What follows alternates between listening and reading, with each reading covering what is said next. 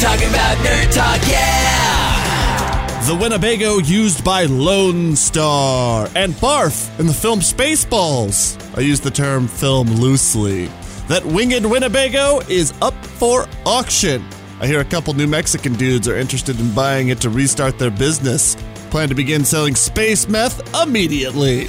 Oh, wait, stand down. It's just the 112th scale model used for exterior filming.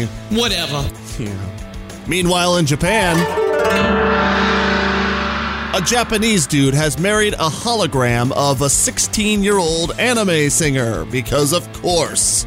He had a wedding that cost more than mine. He has her at home as an AI projection that set him back several thousand dollars, but the hologram attended the ceremony in plushy form.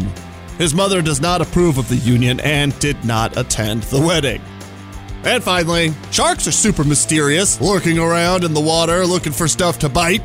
An ocean roving robot has discovered a coral reef with tons of shark eggs. I didn't know that sharks are born like birds. Hmm. This suggests that the Seabot discovered the rarely spotted location of a shark nursery. What if they spotted any annoyed shark parents at drop off? Susan, why didn't you tell me it was school photo day for Clark Jr.?